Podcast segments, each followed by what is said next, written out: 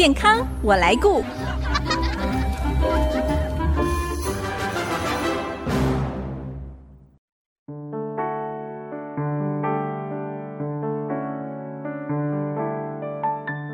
朋友，大家好，我是王淑荣，欢迎收听《健康我来顾》节目，一起关心你我的健康。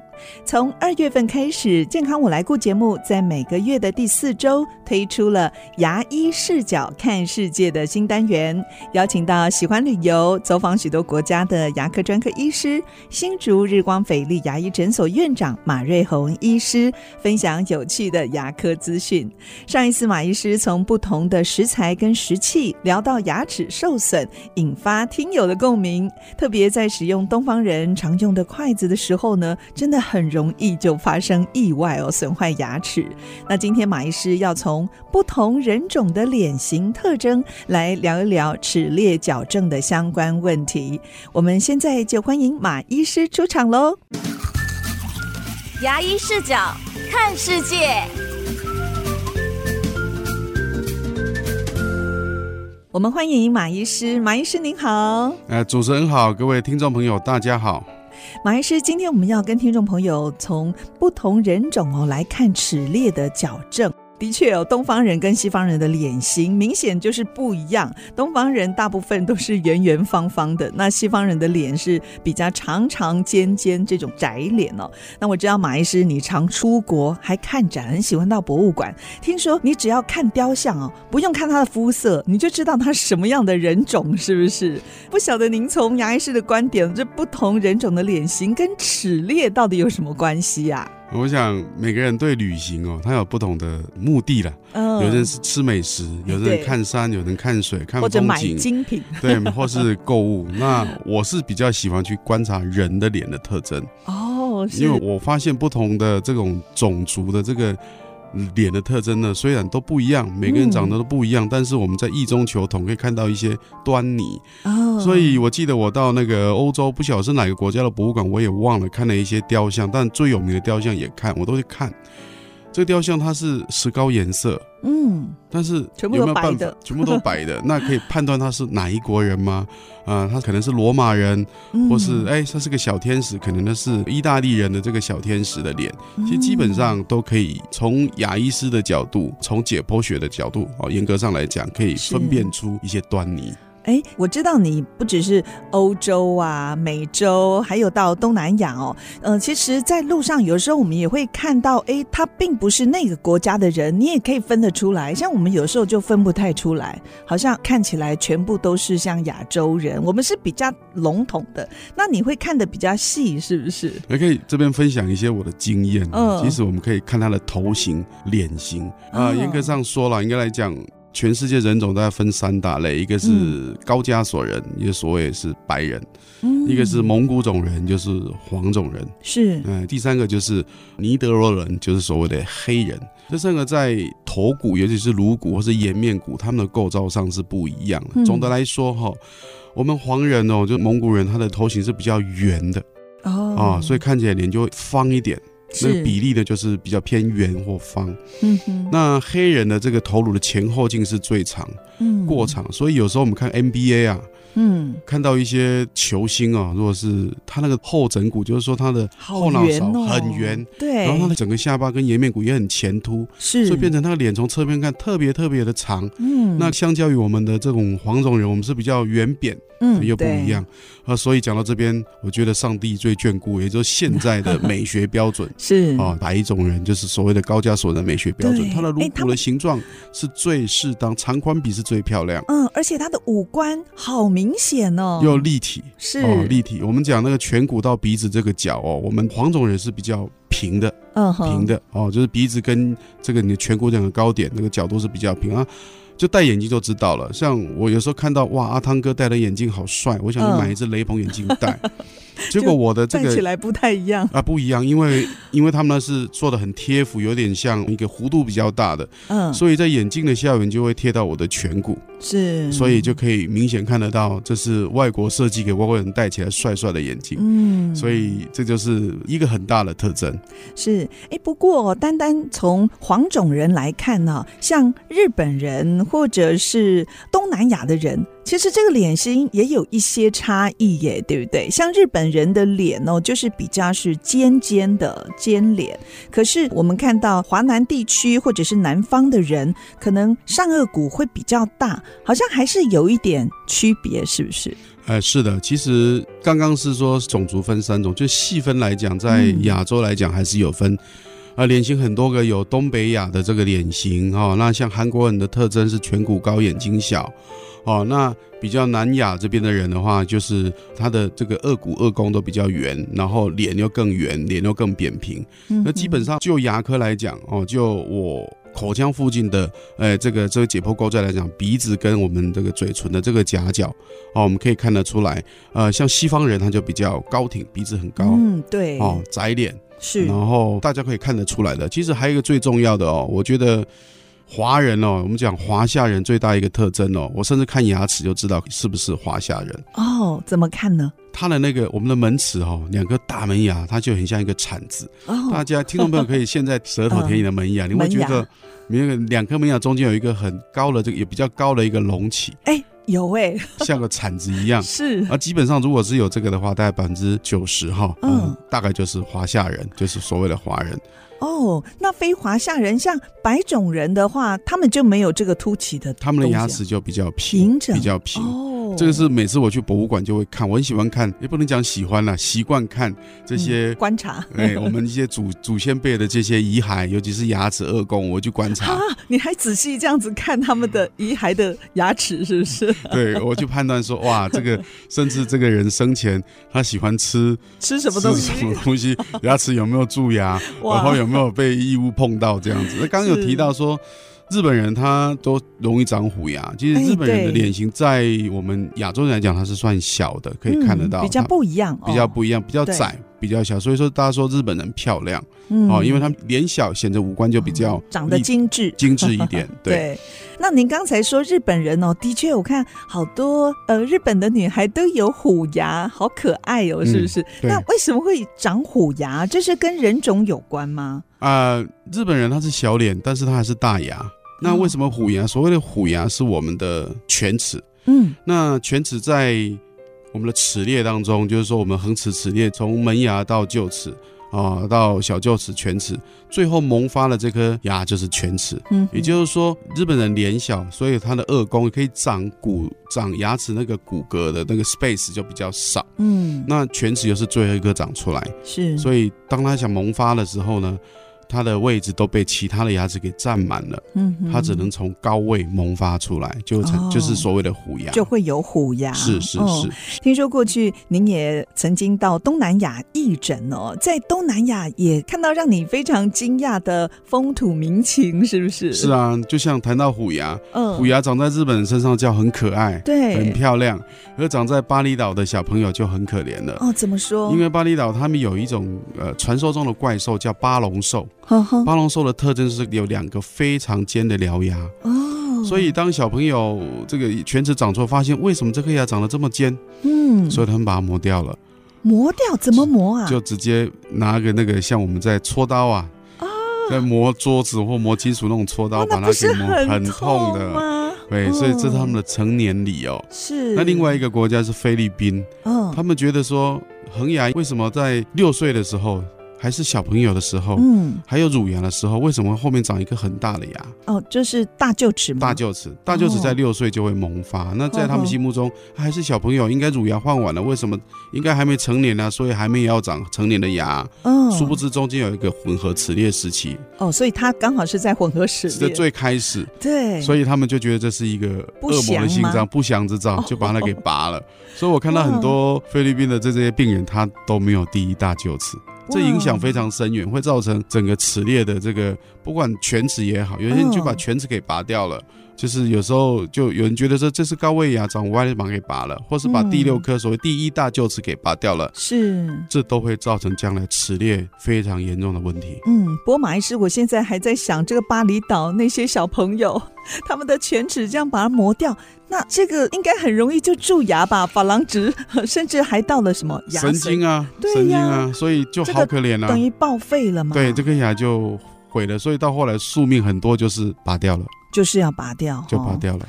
好，谈到这里先休息一下，待会儿继续再听马瑞红医师的分享，马上回来。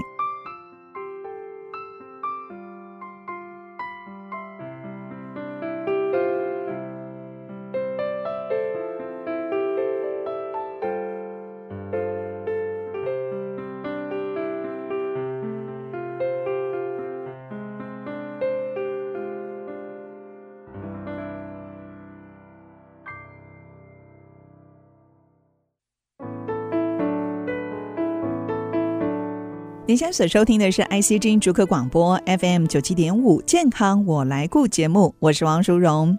今天我们邀请到新竹日光斐丽牙医诊所院长马瑞红医师来跟我们谈一谈，从不同人种看齿列的矫正哦。那刚才马医师你也谈到了，其实哎，这个每一个人种的脸型不一样，可能跟牙齿的排列是有很大的关系哦。就像我们在媒体上看到一些知名的球星啦、影星。像老虎伍兹啦，还有葡萄牙足球巨星 C 罗，还有不可能任务的 Tom Cruise 哦，我们真是看到他们的牙齿这么的整齐，这么的漂亮，这个脸型哦，哇，完美比例，我们是不是可以也复制呢？按照他们这样子的齿列来做矫正啊？大家都爱漂亮嘛，我想外国人也爱漂亮，台湾人爱漂亮，大家都爱漂亮。对，这现在审美的标准哈，大概是以西方的审美标准为主哦。举例来讲，像 Tom Cruise，他是一个非常完美的一个男性的脸脸型跟典范之一哦。但是看到他比较二三十年前的照片，你会吓了一大跳，牙齿的不整齐竟然可以影响他的这个脸型这么的大啊！包含 C 罗，就是一些足球明星，他之前的牙齿也是。我想这些照网络上都可以找到他矫正之前的照片，跟矫正之后 脸型就有很大改变。甚至泰戈伍兹他讲他的成长故事，他是我的偶像之一哦。哦哦，他的球技，其他的我们不谈。哦，他的球技是。那他成长过程当中，他有段时间戴了个牙套哈。那其实基本上，因为他是有这个亚洲血统的，嗯，所以他那个嘴型跟那个我们讲上颚骨的发育哦。那看起来就是我们所谓的亚洲南亚这边人的这种嘴型啊，讲脸型也可以嘴型了哈。嗯嗯。所以他有段时间，他爸爸为了要帮他矫正，甚至还去贷款。我听说我的美国牙医师朋友矫正医师，他生意非常好，哦，我都笑他非常的 rich rich man，我都叫他 rich man。他说在美国，如果说你牙齿凌乱，那造成蛀牙，那是一种贫穷的象征。是，所以他们难难怪他们那么注重他们的牙齿的健康哈。因为外国人是比较我们讲活泼跟 active 一点的，尤其是社交活动，就是比我们东方人比较对比较隐晦一点，比较对低调。他们就是要活跃的，嗯，所以一口好牙、整齐的牙是非常重要的，也就是他们生活下去的一个武器之一。我那个牙医师朋友这样跟我讲，嗯，所以难怪这些公众人物一定要很注意他们的牙齿的门面。套一句江湖话叫“吃饭的啊，吃饭的家伙”，真的对。所以这个就是在西方矫正，现在矫正来讲，其实台湾的牙医是蛮辛苦的。嗯，为什么？因为我们设定的是西方的审美标准，所以说他们设定的矫正器，就粘在你牙齿上面那个矫正器，嗯，包含隐适美哦，这都是。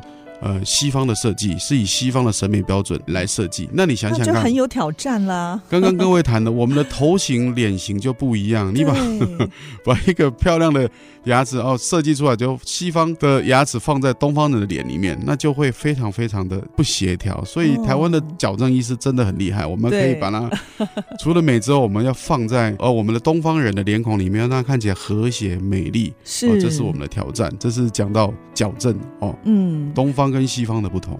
不过刚才马医师您在上半段哦谈到日本人常会有的虎牙，当然每个人的审美观不一样，有人觉得很可爱，但是从牙医师口腔健康的观点来看，你觉得这个虎牙是需要保留下来，还是应该要来做矫正的？啊，讲到这个事情，其实当然我有日本的牙医师朋友，我就问他。嗯哎，我发现日本的矫正费用不输美国，所以贵，这么贵，它更贵，它一百大概一百万日币左右，一百万日币是传统的矫，大概二二三十三十万台币，二三十万，二三十万。但美国不是说它便宜，美国是除了基本治疗费用之外，嗯，哦，那他每一次去的诊查费什么的，对，他都另外 charge。所以我都觉得在我们台湾的这个矫正的病人真的是很幸福，台湾的牙医是真的是很有使命感。哦，谈到这个是题外话，但是还是稍微说一下。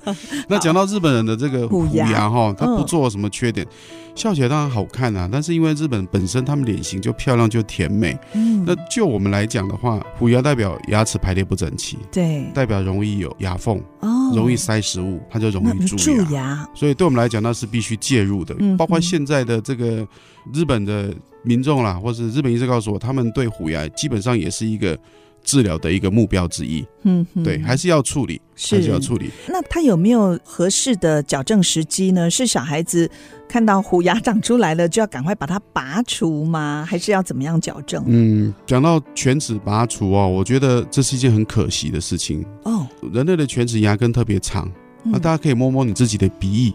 嗯，鼻翼下方大概四五米米一个地方，或凸的地方，我们叫那个犬齿突。哦，就是、我摸到了，原来这个就是全脂啊，就就是全脂，它全脂头，它这里非常非常重要哦。其实，呃，我们人到老的胶原蛋白的流失之后哦，嗯、你的这个脸就开始往下垮，法令纹就会慢慢的明显。对，你如果没有这个全脂图的话，哈，法令纹可能在三四十岁就。就会出现，就会出现了啊！这是第一个。原来这个虎牙还有好处哦。第二个，它是人类牙根最长的一颗牙，也就是说，我们在吃东西的时候，它是一个标杆，它限制了我们，几乎可以讲限制我们下巴移动的最外围、最前途的一个范围。是，所以没有了它，你整个吃东西，讲真的就不知道该怎么吃。所以应该是要矫正，而不是把它拔除。没有错。那通常是因为空间不够嘛？那空间不够，我们去创造空间。那刚刚主持人问了一个非常好的问题。什么时候开始做？嗯，我觉得人青春期大概大学生之后，慢慢脸型就定型，也就是说你的颜面骨的发育就停止，也可以讲结束了。对，哦，可以讲停止了。嗯，那最好的时间点大概就是在青春期的小朋友。哦，那大概几岁呢？嗯，我都这样讲哦，就是男生大概是五年级，女生就是四年级或是五年级。哦，哦，那当然有些现在成长发育比较快，在我那年代可能国一、国二才开始在发育，现在小朋友大概是五六年级开始发育。就发育了哈。对，如果发现有这种状况，就是本来就拥挤，看到犬齿长高了，或是牙齿有点排列不整齐，排列不整齐，就赶快给牙医师看一下。哦，好。嗯、那我们在网络上哦也看到一些牙科的宣传说，哎，如果改善牙齿的不整齐，慢慢就会影响到鼻子下巴的比例哦，视觉上会呃脸型有很大的差异，真的会这样吗？牙齿一定会影响我们的嘴型，嗯，那甚至牙齿咬的位置也会影响我们下巴的位置，嗯，好，咬的深，咬的浅，咬的前，咬的后，前后，哦，这样看起来脸会比较长。像我在拍照的时候，我一定要把我的牙齿一定要打开，哦，嘴唇要闭起来，对，我教各位。听众朋友，一个叫模特的笑容，微笑比例，对对，就是嘴唇闭起来，然后牙齿不要碰牙齿，然后把下巴稍微往下往前突出去，那看起来脸会比较修长。哦，这个就是我，这个就是我们在做矫正的时候，我们说我们可以改变一点你的笑容，改变你的脸型，但是如果只有改牙齿，是真的有限。嗯哼，比如说像台湾人，其实很多人厚道。嗯，对，厚道，厚道在我们讲厚道在高加索，你就是白人的你，你非常难去找到一个白种人有厚道的。如果有的话，请告诉我，真的非常非常难，是几率不高。但是在我们台湾人、华人来讲，就是蛮高的。像这个，你改了牙齿之外，你甚至还要做一些恶脸型、颌弓方面的一些手术，我们叫它正颚手术。是是，因为也就是说，我常常跟家长讲，你想你的小朋友大概他的 base 骨骼是这样的一个基础，嗯，牙齿凌乱，然后这个嘴型不好看，我们可以用动最少的牙齿齿列，可以改善到什么程度？是，我们甚至可以大概拿一些案例来参考。是，那如果真的觉得他还不满意，那可能就要动动到正颌手术。也就是说，应该看这个小朋友或是这个病患，他是因为颜面骨的问题，还是下巴骨的问题？嗯，哦，我们去诊断出来，就会有相对应的治的治疗计划。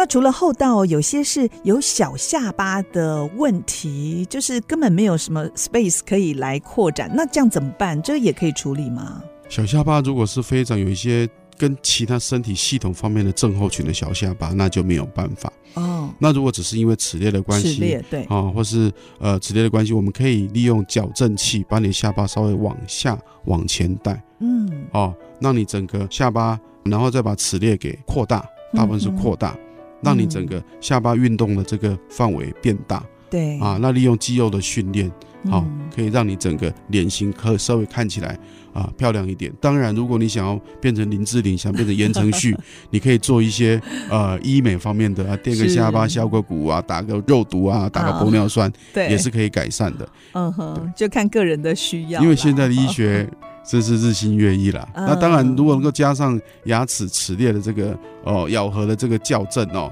我觉得是。更漂亮、更完美。我们应该是打保守牌了，只要把这个齿列矫正好，我相信大家某种程度都会满意的。那如果说收音机旁有听众朋友考虑要做齿列矫正，那在采取行动之前，你有哪些建议呢？我都觉得，如果说你想做矫正的话，第一个你要能够承受它的不便，嗯，哦，第二个你要接受，为什么？因为你刷牙的时间会变长，你能不能把牙刷好？哦第三个也是最重要的，你要找牙医师谈一谈，你想改变到什么样的程度？嗯，如果你想变成电影明星，除了齿列矫正之外，其他的附加治疗也是会被建议的。哼哼，啊，其实爱美哦，真的是人的天性，大家都希望能够有一个较好的外表来跟人互动。那今天听了马医师的介绍哦，想到如果我们对自己的脸型还不太满意，我们先来检视一下哦，是不是有齿列方面的问题？也许解决之后就有意想不到的效果。那今天非常谢谢新竹日光斐丽牙医诊所马瑞红院长来到节目当中跟我们做这么精彩的分享，谢谢马医师，谢谢主持人。如果听众朋友错过了节目播出时间，除了 IC 之音网站随选即播，您可以再次收听之外呢，也欢迎您上 Apple、Google Podcast 还有 Spotify 搜寻“健康我来顾”节目，随时收听我们精彩的分享。我们下个礼拜“健康我来顾”节目再会喽，拜拜。